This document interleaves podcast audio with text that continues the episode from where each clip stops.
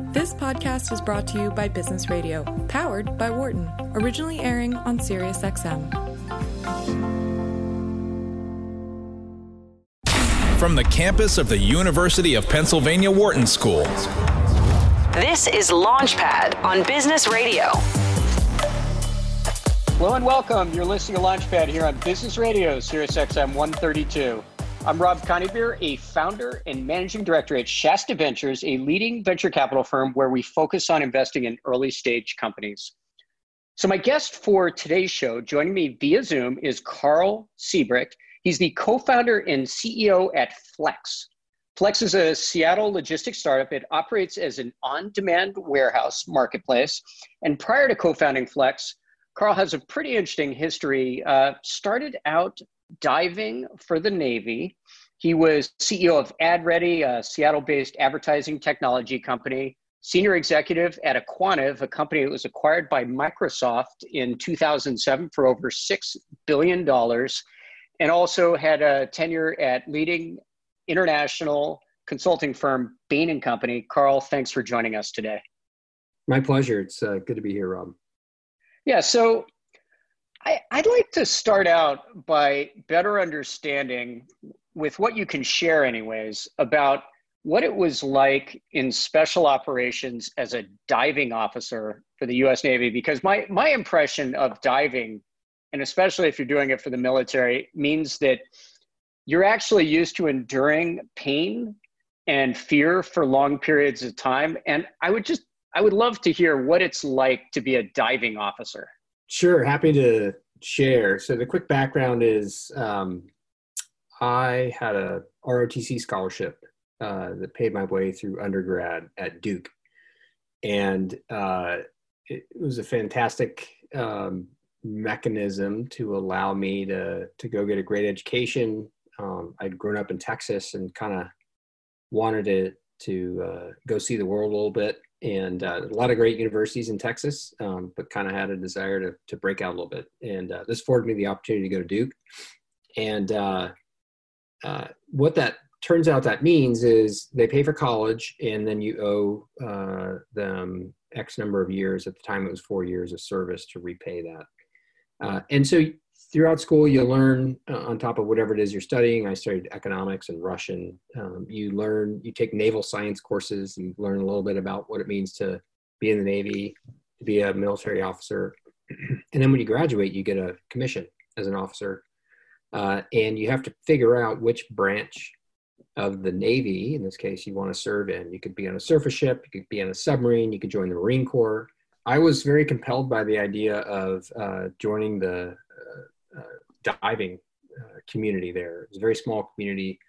Um, and uh, it just looked like a lot of fun. It looked like a big. Had you challenge. already been a diver? Had you spent time underwater before? Never had, never had. Um, it just uh, it was kind of this small sort of elite thing. You know, you had to compete to get in, which I was drawn to. Uh, and then you know, they have a lot of great toys. You know, fast boats and diving equipment. It just seemed like a uh, adventurous uh, uh, way to to serve uh, and um, and a challenge. So applied, uh, got accepted, and then was on the journey. So what what it meant in practice after a lot of training, number of months of training in in, in the U.S. Navy Diving School, which is in Florida, uh, was um, I I served on a ship that was a rescue, a submarine rescue ship so, in the event that a submarine would run into trouble. Yeah, and, and, and, before that, I'm just curious when you talk about U.S. Navy diving school, what does that mean?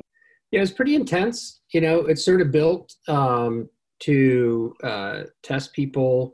Um, some of it's academic. You know, it turns out you need to understand physics pretty well uh, to uh, help lead and and uh, drive safety related to diving. Um, and uh, but it's also can be physically challenging to uh, spend a lot of time underwater, particularly if the water is cold, uh, and uh, you know it can be stressful. So sort of the whole dive school uh, process was a way to to both teach people, but also kind of make sure that that people were well suited. Uh, what does it look like when you show up at dive school? So did you drive in and park in a parking lot, or did you get a ride there, or like? What is that first day at dive school like? Yeah. Do you sit in a classroom or do they just throw you straight into the proverbial deep end, literally? Yeah, it's pretty much more the latter than the former. You know, the cl- classroom is part of it, but a big part of it is like, you know, this is a stressful, strenuous occupation. You know, do you have the mindset uh, to be able to manage through that successfully uh, and, you know, be a strong leader in that kind of environment. And so it was pretty intense. Yeah, yeah. You, you drive up. We had uh, uh, come down from another Navy school up in Newport, Rhode Island, which is all about learning how to drive ships. Um, and, and uh, okay. it, uh, you know, and then showed up in Florida. Uh, yeah, and you you show up, and kind of the first day, you're out for a run, which then turns into a swim, which then turns into, you know, a lot of PT as they call it uh, in the Navy, in the military, a lot of PT and sand. Um, just okay. So of, PT is what physical training. You just yeah, exactly. you're just okay. Yeah. So a lot of sand, a lot of that. And were there any people in that class that just like they didn't know how to swim to begin with, or was it kind of discouraged going to yeah. dive school if you didn't know how to swim? That that is not only discouraged, but that's part of the test to get in. You know, uh, you know, there's a physical test to get in, which is running and swimming and and some you know other PT related things, and and that was part of you know your application, if if if you will. Uh, so you had to, and, and that's also a pretty useful screen because you probably don't want to go to Navy dive school if you don't know how to swim or aren't comfortable in the water. Yeah, well, it must have been quite a, an experience, and obviously we're talking about startups and talking about tech businesses, so we'll move on. But I do have one final question here.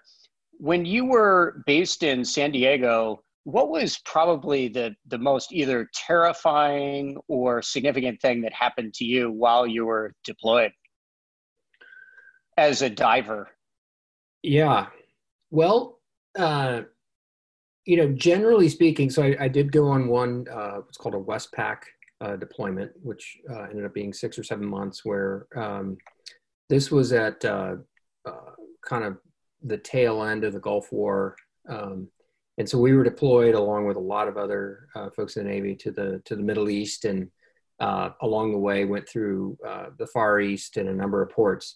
And I would just say, in general, you know, when you're a Navy diver and, and you have to dive uh, to do your work, which t- typically is you know underneath a ship, you know, inspecting, yeah, or yeah. going down, you know, in a harbor, going down to the bottom to pick up something that somebody dropped, and and that could be a helicopter or it could be a sidearm you know generally speaking you're not diving in places that look like the caribbean uh, you're diving in the you know like hong kong harbor or you know not typically very yeah i got it. You got lots of oil. You have lots of who knows what down there. It's kind of dark. It's definitely not like being in the seychelles or somewhere great where That's you're exactly right. So you kind of looking get used for a coral.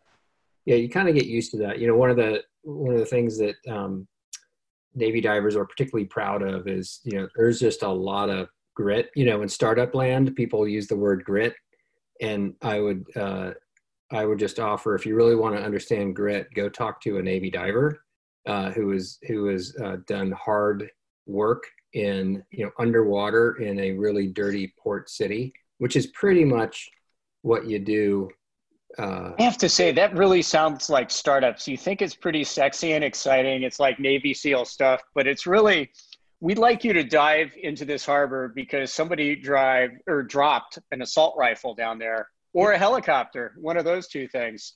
Yeah, yeah, that's exactly right. So a lot of similarities actually, and you you kind of nailed it. Like the you know what you read about sounds glamorous. Um, if you're in it uh, what you recognize is it can be really challenging and, and not every day is glamorous. Uh, so if you're just tuning in, I'm Rob Conybeare, and you're listening to Launchpad on SiriusXM 132 Business Radio. I am on Zoom right now with Karl Siebrecht, the co-founder and CEO at Flex.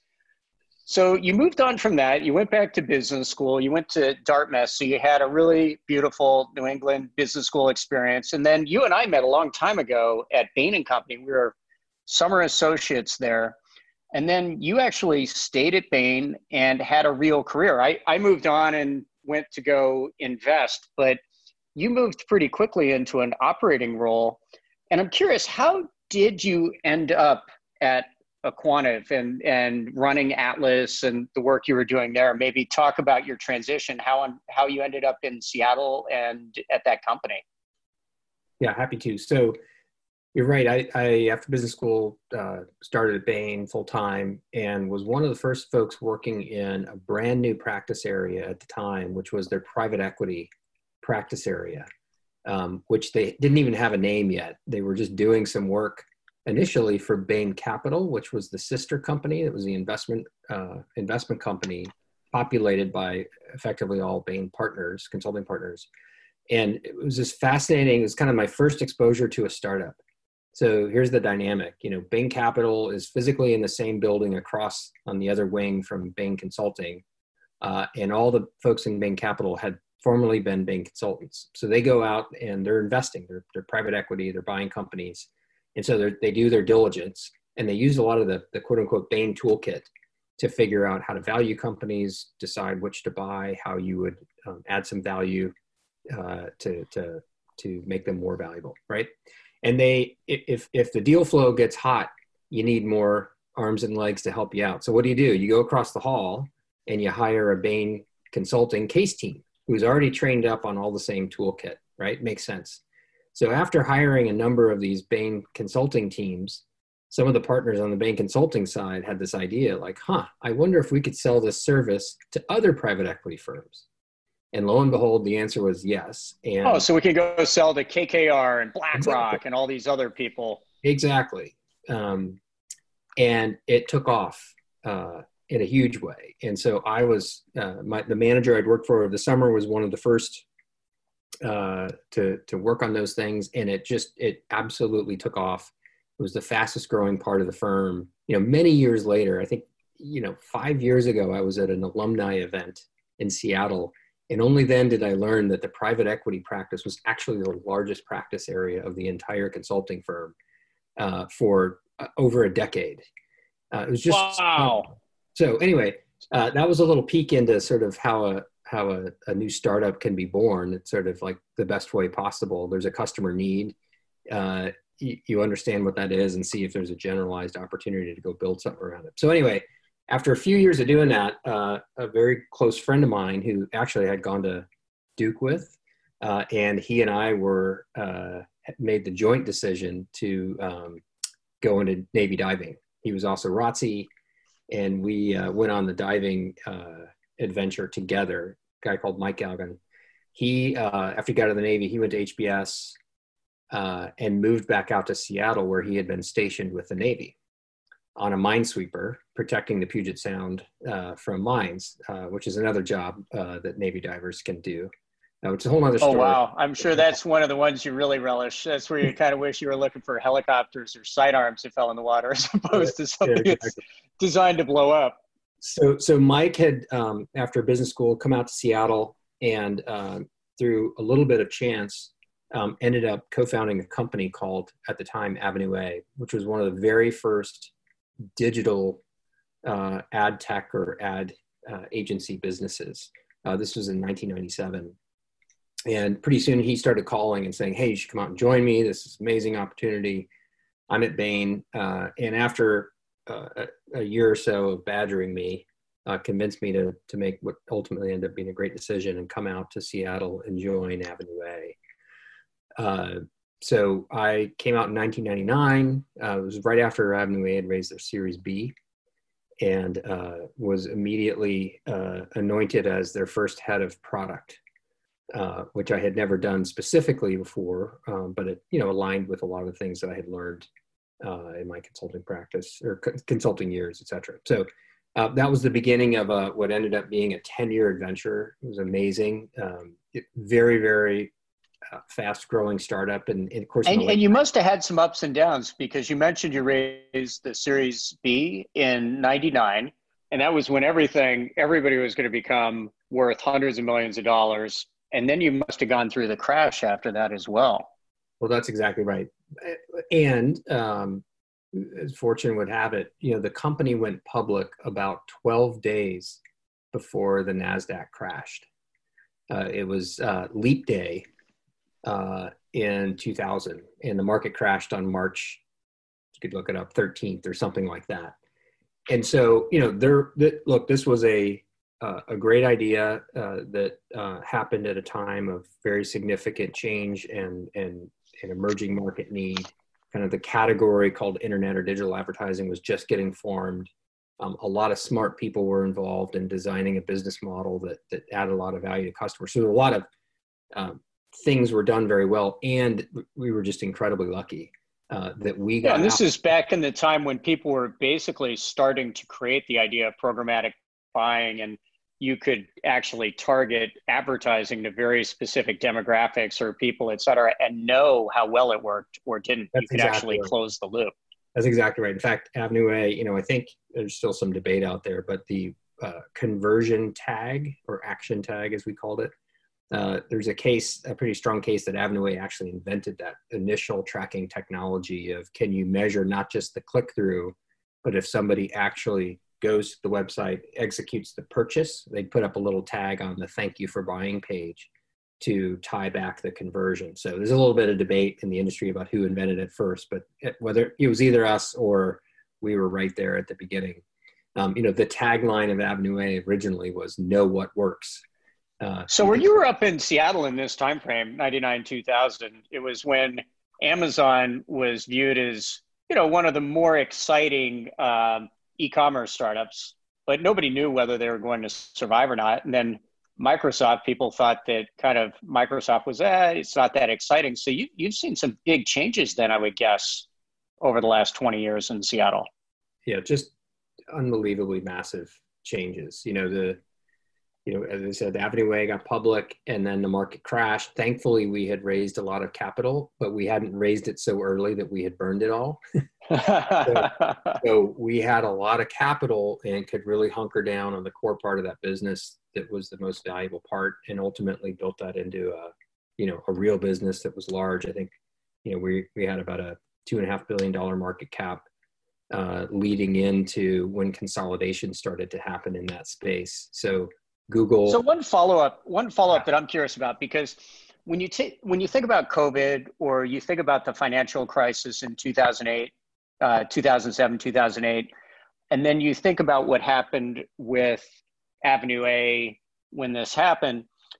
How did you figure out at that time as a management team that hey, we actually need to shepherd our resources. So we've just raised a huge amount of money in this IPO. And a lot of people look at these crisis periods and they're like, well, we should start to invest because it's going to be over in six months. And then there's also the point of view of, wow, this is going to be really deep, really severe, and we need to be really thoughtful about how we spend our money. So even if it means cutting heads, et cetera, like how did you make that decision in that time frame? Because I don't think people realized that the party was going to be over for years. Right. Know, it's a great, great question. I mean, look, Avenue within days of the market crashing in in 2000 we started losing customers. Because a bunch of oh, our portfolio yeah. companies were vc backed startups. You know think about like the stock the stock that's the definition of the house of cards right there. Exactly. So a portion of our portfolio was. Now a portion of our portfolio were big enterprise like durable brands who actually had very rational economics in terms of selling online. And um, so we had a portfolio that included both of those. But what happened very quickly was we started losing a bunch of customers. And within within weeks, it was clear that this was going to be very, very severe. And we also had some very experienced uh, senior exec managers, uh, notably our CEO Brian McAndrews, uh, who had come from traditional media. And he, uh, along with the board and other senior execs, led the, the charge around making some tough but necessary decisions, which included pretty deep uh, cuts to staff, uh, which was heartbreaking, as it always is. But um, it was a sort of, you know, cut, cut deep um, that you, you hear a lot about. I think that company, we executed on that um, very, very well. And we cut enough. And, and really quickly with that discussion, like inside the discussion, how much, you know, how torn were you about how deep that should be? And how much leadership did the CEO have where he's, he's like, this is just what we have to do. Like, I want to take all this input, but really provided that confidence and leadership of we have to. It was terrible. Um, and it was all about it, it, it, the key ingredient was leadership and making these tough decisions. Um, we thought we knew we had to cut deep, and we thought we were cutting really deep. Um, the rough numbers were we had again remember we had just gone public and scaled up, and we had hired hundreds of people. You know, so we had something between four and call it 400 people, and we probably cut a third of the staff and thought we were cutting very deep it turned out it wasn't deep enough and we ended up doing a second uh, a second phase so really really painful um, and completely necessary because what that allowed us to do is not only conserve cash and extend runway but it forced us to focus on what we most believed was the core of the business. You know it's like the classic consulting thing that you know you learn in the Bain toolkit like focus on your core. What are you most differentiated? Where are you most differentiated? Where can you most uh, build the most moat for long term you know competitive advantage all these things that were sort of theoretical were now incredibly real um, and that's what we did and you know we made a few bets in terms of product roadmap you know what were our engineers going to focus on um, a big part of that was we would commercialize our technology and go sell it to all the other agencies in the world, which is what became Atlas, uh, which was the division that I ended up running.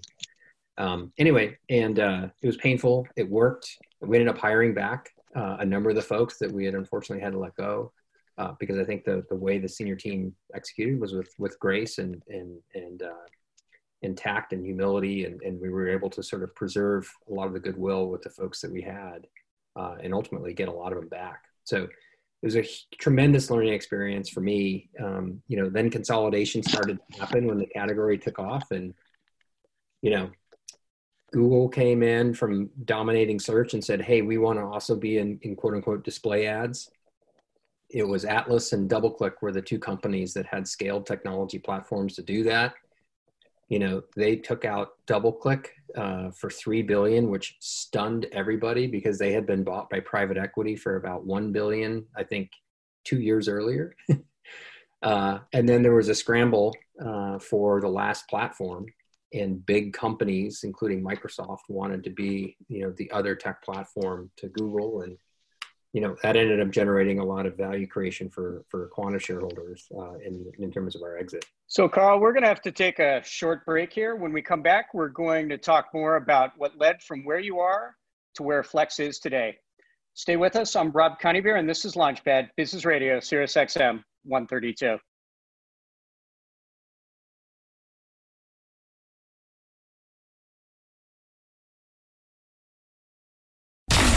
Listening to Launchpad on Business Radio. Welcome back to Launchpad on SiriusXM's Business Radio. I'm Rob Conybeare, a founder and managing director at Shasta Ventures, and I'm joined today via Zoom by my guest Karl Siebrecht. He is the co-founder and CEO of Flex. It's a Seattle logistics startup that operates an on-demand warehouse marketplace. So before the break, we were talking about your career journey and how you ended up in Seattle. Would love to hear about your your path from being at aQuantive, going through the sale with Microsoft for over six billion dollars to where you are today, uh, CEO of a fast-growing, really hot startup called Flex, uh, backed by Redpoint. How did you get from where you were then to where you are now? Yeah, so after the sale to Microsoft, um, I took over as, as CEO of another ad tech company uh, here in Seattle called AdReady. Uh, had also just raised their Series B. Um, I was CEO of that company for a little over three years. We ended up selling that business uh, in 2012, 2013. Uh, and by that point, I had been in ad tech for about 13, uh, 14 years. Uh, it had been a great run, but the you know the industry was consolidating uh, massively or had consolidated massively. Um, you know, it's not to say that innovation was all done, but a lot of the uh, core innovation had already happened, and it was becoming a little bit more incremental at that point. So anyway, I had a, t- I had a chance to take a step back, um, think about what I want to do next, which was definitely uh, another early stage company, either start one or join one um, in B2B, which is what I knew, uh, tech, obviously, and not ad tech. It was sort of like, you know, I sort of, swore off ad tech forever. Yeah, I'd like, I'd like something new. So as I was incubating a few different ideas with, with friends and other local entrepreneurs, the idea for Flex quite literally just came out of the blue uh, to me and my co-founders. And this was a, uh, it came from a local entrepreneur here in Seattle, a guy called Dhruv Agarwal, who uh, had started a business uh, selling home barware, so martini glasses and coasters and wine bottle openers and all the all the tchotchkes. And he was probably eight or nine years into this business. It was called True Fabrications, which I think is still funny. And did he uh, sell all over the country or all over the world? Did. Where yep. his okay. model was uh, all of his product was was was manufactured in Asia. It would come through the port of Seattle. He had one warehouse south of Seattle in Kent, which is where all the warehouses around Seattle kind of are. Um, and he would distribute nationally to gift stores, wine shops, uh, and then, of course, he had a website. Um, but he had one warehouse south of Seattle, and he was distributing nationally. And he, like I said, he was eight or nine years into this business. You know, uh, never raised any capital. He and his co-founders just financed the whole thing, and it was doing quite. So this well. is literally like a big warehouse that he leased from somebody else, That's and right. and then he would have people that were in there that would box and ship things wherever they needed to go in the country. Exactly right. And it since the inception of their company, he was on his third warehouse, right? Because they each came with a two to three year lease, as they typically do. Uh, and his business kept growing, so he'd grow out of his first lease, and he'd, he'd get a bigger building the second time if he kept growing. And uh, he, I met him at a at a housewarming party, uh, and he said, "Hey, you're a tech guy, right?" He's like, "I got an idea for you. This is literally, I'm not making this up. This is literally his phrase. Like, I got an idea for you. You're a tech guy." he says, "Listen to this," and, and, of course, you know, I'm I'm rolling my eyes and you know, not out because you hear it like you know once a once a month at a cocktail party. Somebody's like, "You're a tech guy. You got all the answers." I got an idea for you. Like, great.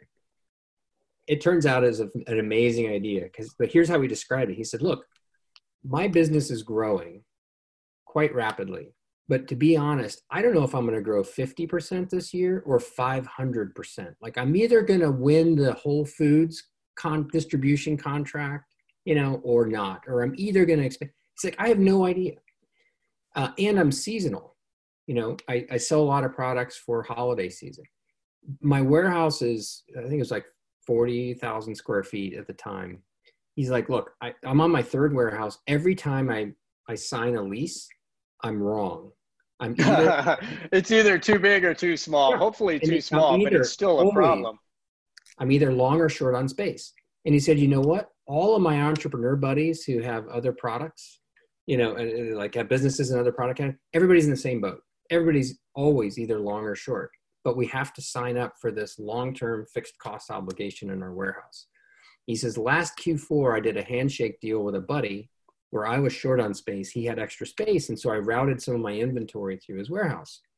He said, in concept, you know, I could pay him extra money against his fixed cost of his lease. In concept, it was great. He said, operationally, it was it was terrible. Like I didn't have any visibility to my inventory. He didn't know how to handle my stuff. He's like, couldn't you build a software system that we could both of us use so that we could effectively share capacity and smooth out um, all these sort of unders and overs in the market.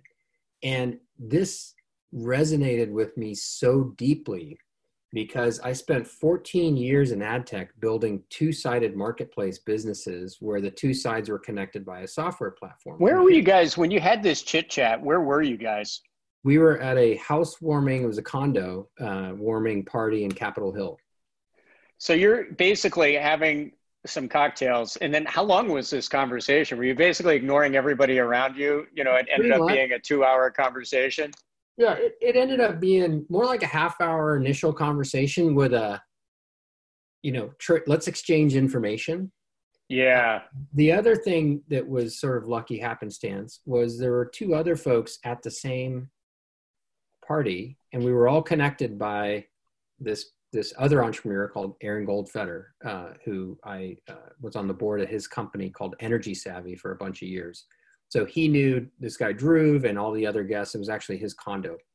So it turns out these other two guys who were there ended up being my co-founders. They had uh, had they were engineers. They had been at Microsoft and then had left and d- done a uh, startup together at uh, YC at Y Combinator in the Bay Area, and had just sold it and they were thinking about what to do next. And so here we all are at this party. We meet this guy who has this idea. And I think the party was in July. We immediately left there and started our diligence. You know, the things I heard when I went out to sort of like get a sense of is this a big problem? Is this a nice opportunity? Was, you know, the logistics industry is a, a trillion and a half dollars. It's 8% of GDP you know everybody it checks the box of enormous market ridiculously yeah. big market it, it, turns out this problem of warehouses being fixed when businesses are increasingly dynamic uh, particularly with the rise of e-commerce and the push to deliver stuff ever faster which means your warehouse network needs to grow and expand uh, is a big deal so it literally took a couple weeks of diligence before i dropped the other two ideas i was incubating we went back to Dhruv and said, "Hey, if we built this, would you would you actually use it?" We incorporated in August, and we were generating revenue on October first. If you're just tuning in, I'm Rob Conybeare. You're listening to Launchpad on SiriusXM 132 Business Radio, and I am on Zoom right now with Karl Siebrecht, who is the co-founder and CEO of Flex, a Seattle-based startup. So when you talk about what you're doing, I think you've I've heard or I've I've read that you talk about yourself as the Amazon Web Services of warehousing. And at the same time, Amazon Web Services, Amazon, I think, runs all the servers, runs all the pieces, and then they sell stuff out. But I think what you were talking about is it's more of a marketplace. So does it mean that somebody controls the lease and then the person that controls the lease can basically lay off part of their market or part of their warehouse operation or how does that work? Yeah.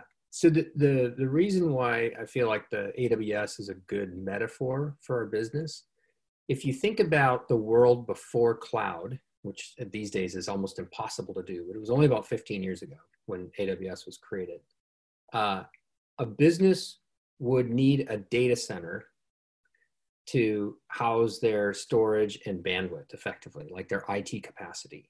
And they could either do that first party, they could lease space, buy servers, buy a backup power generator, racking, hire employees to manage those servers. So they could first party it, or they could outsource it to a third party.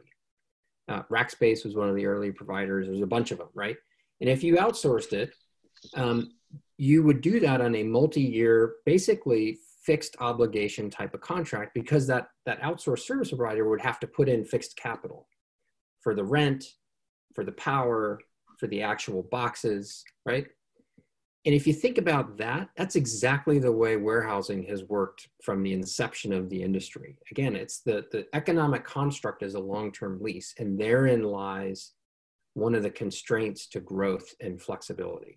So when AWS launched, the new model was hey, just plug in once to our software technology platform, and it's pure variable cost. We have bandwidth that basically will never end. So uh, when you launch as a business, you know, your website in this case, you know, you think you're going to have X amount of traffic and it's double X, no problem. You just dial it up and, and so from a customer facing point of view, that's absolutely correct, right? So you look at that what I'm what I'm trying to understand a bit is how it works on the supply side because it would almost be like if Amazon instead of having their own servers and all those pieces would they were actually connecting you to servers all over the world that they didn't control or spin up. Correct. And and so on the supply side the reason our business can exist and thrive so well is I, what I I go back to Dhruv and the cocktail party. He's like, look, everybody is either long or short. So all of those warehouses that are long, i.e., I rented 300,000 square feet on a three-year term, even though I was only going to use 100,000 in the first year. means there's latent capacity. So we are able to tap into that latent physical capacity like space and racking. Um, yeah, and, and maybe maybe put differently, what I'm what I'm trying to understand is how do you ensure that you have the quality of the warehouse experience yep. so that people don't worry about stuff getting burned down or stolen or maybe the things that can go wrong in a warehouse yep. do you have some sort of auditing process et cetera or do you have some requirements for when the supply comes onto your platform we do there's you know filtering and and uh, you know assessing of, of new potential partners but the real crux of the answer is the common software platform every one of these operators uses the Flex, it's called WMS, Warehouse Management Software. You use the same software tools all the way down to the scanning device that the you know warehouse worker uses.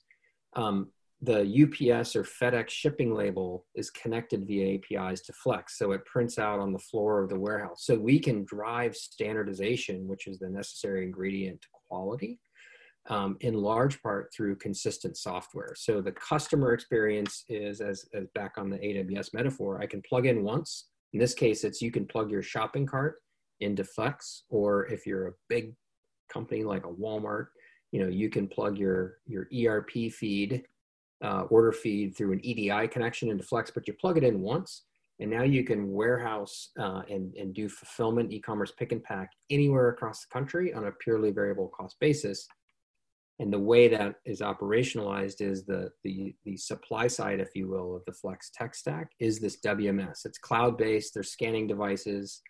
Um, and the more and more people adopt it, the more and more lock in you have, the more and more the network is worth overall.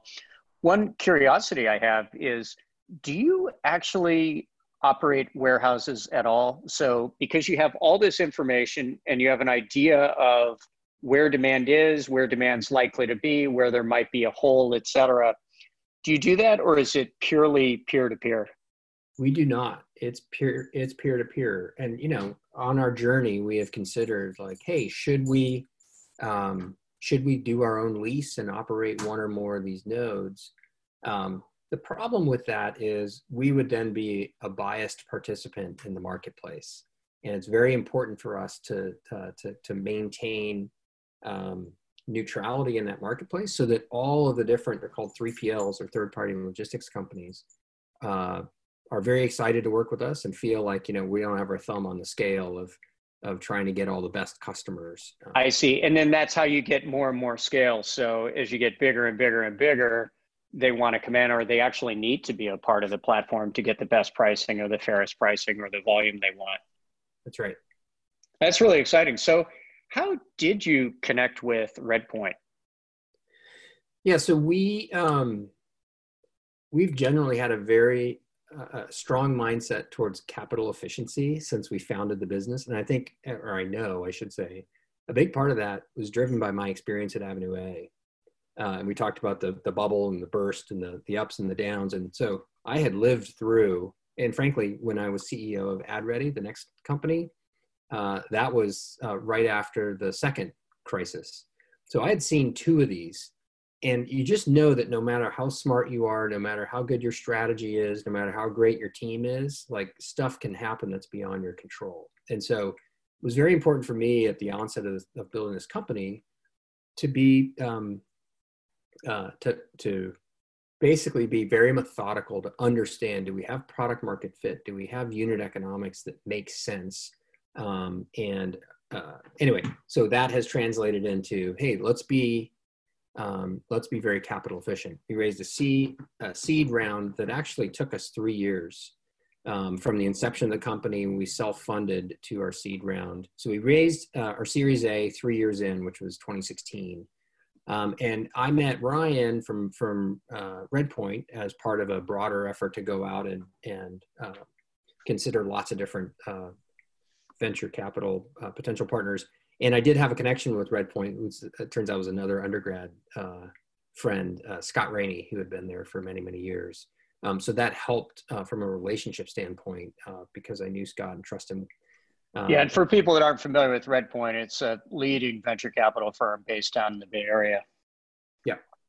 So, uh, you know, it turned out that um, Redpoint uh, shared the vision that we had put forth with, you know, look, it's inevitable that logistics and fulfillment will be a technology driven business going forward. Amazon has already proven this by uh, taking a, basically a tech first approach, now backed by tens of billions of dollars of capital. Um, but you, what you have to understand is that for decades and decades, the logistics industry has been a people and an asset business. Like the value drivers are, you know, can I manage space, you know, assets and people, labor assets, and if and then I can use some elements of technology to help me be a little more efficient. Going forward, and what Amazon has built is a technology-driven business that is supported by assets and those are fundamentally different things. And so yeah the way you think about things the way you set it up where you invest exactly. what you make yeah better and better. So you're in seattle and you'd been there at this point for quite a while once this july august october timeframe came up where you went from the idea to actually starting the business how did you go about finding investors did you look around seattle for a while or did you immediately call your undergraduate buddy Scott and say, hey, uh, we'd love to come down and show you the pitch for what we're up to with Flex. It's working. We'd like to grow. How, how did that work out?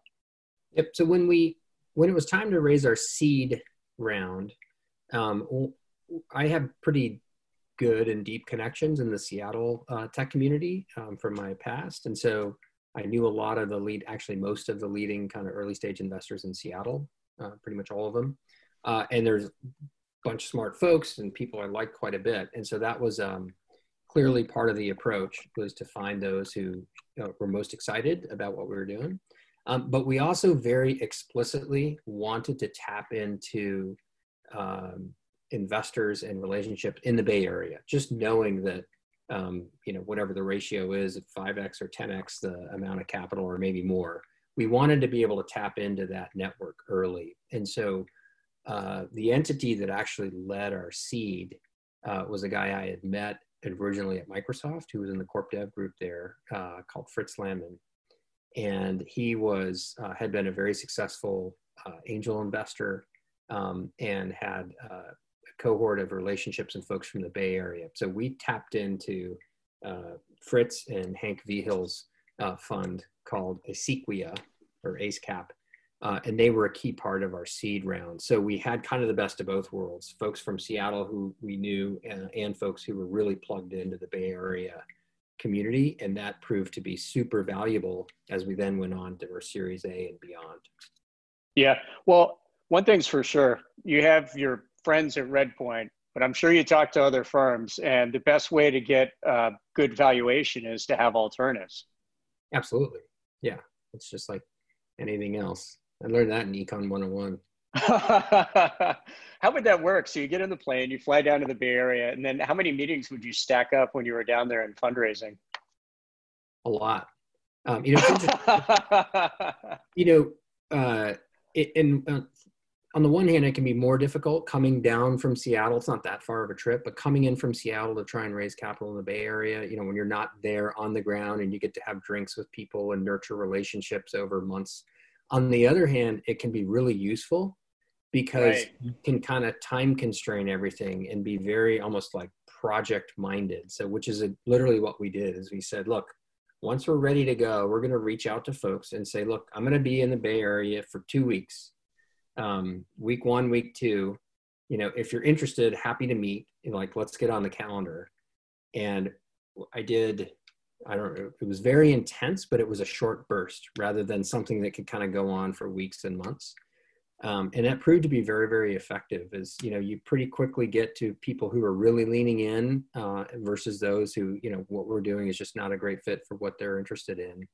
Um, and you could run in that way a really a, a pretty efficient process, which we did for our Series A and then did again for our Series B.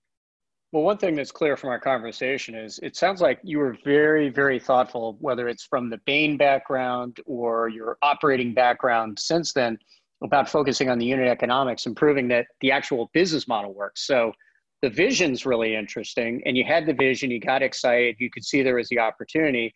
But before you went to raise the real money beyond the seed money, you wanted to focus on proving out as much as you could of the economic model. Because then when you meet with people, they're like, yeah, I see the vision, but is it working? You can show that. That certainly moves a fundraising process along when you can show that. That's that's absolutely right. And kind of the you know short back of the napkin kind of way I think about it is look, when you're raising seed capital, it's probably 90% vision, 10% metrics. When you're raising A capital, it's probably 60% vision, 40% metrics and it, it, varies by enterprise versus consumer right? You know this better than i do. You know you get to be so that ratio tends to sort of shift towards more metrics you know uh, less vision but um, both are important. Yeah so we've got about 10 minutes here about 8 to 10 minutes here and would love to hear just spend a minute or two where is flex today? And then i'd love to talk about where do you see the seattle region going? Yeah so Flex today is um, the business is doing great. Like it's been doing great really since uh, inception. We've been growing very rapidly. Um, we work now with a with more than a handful of uh, Fortune 1000, even up to Fortune 50 companies. Uh, and going back to that kind of cloud metaphor, you know, uh, startups basically exclusively use cloud these days, right? Because why would you ever invest in a fixed term data center with all the uncertainty and have to build stuff and manage stuff yourself? But enterprises uh, now, far more often than not, have at least a hybrid data center cloud model. And this is exactly what's happening in logistics is startups, it's a no brainer to plug into us and then your, your there is no constraint on your growth in terms of will I have enough warehouse capacity to handle my surge in sales or whatever that might be. But then also for enterprises, um, you plug into Flex once, and now you have this flexible, agile complement to handle things that you expect to happen, like seasonal Q4 peak, but also importantly to handle things that you don't expect are going to happen, like, oh wow, we just had a Q4 peak in Q2 uh, because of COVID right? Right. So I can handle that now, no problem, very quickly. Uh, uh, particularly in a time when other businesses can't, um, you can gain very significant market share by being, you know, being there with a better delivery promise.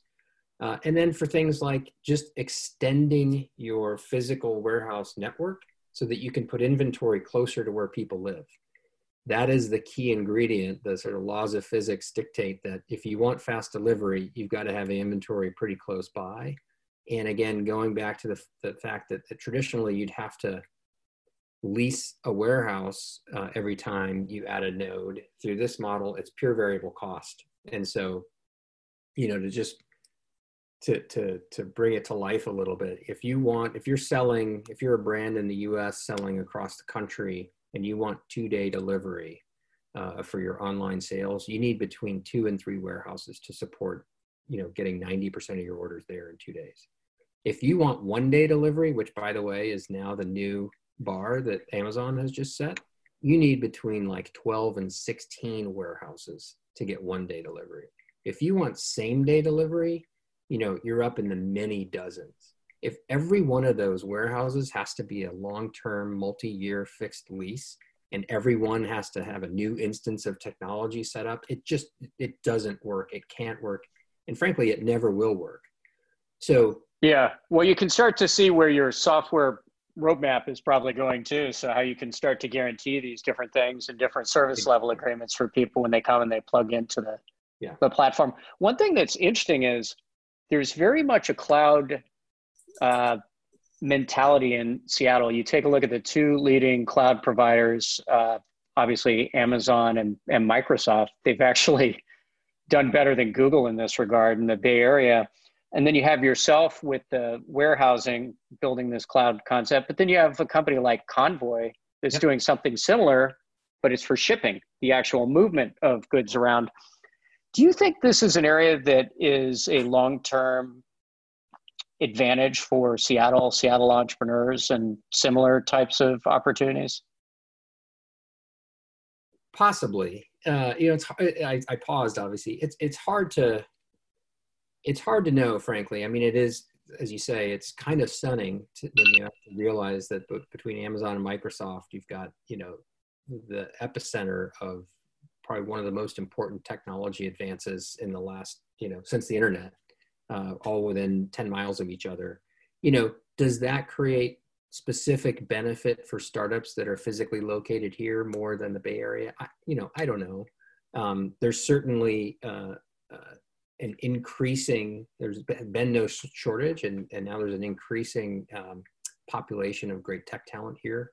Uh, and by the way, it's not just Amazon and Microsoft, but because of Amazon and Microsoft being here, you know, Google and Facebook and Twitter and everybody else has opened up dev uh, uh, offices here. And in the near term, that could be challenging because they're sort of competing for more of the talent.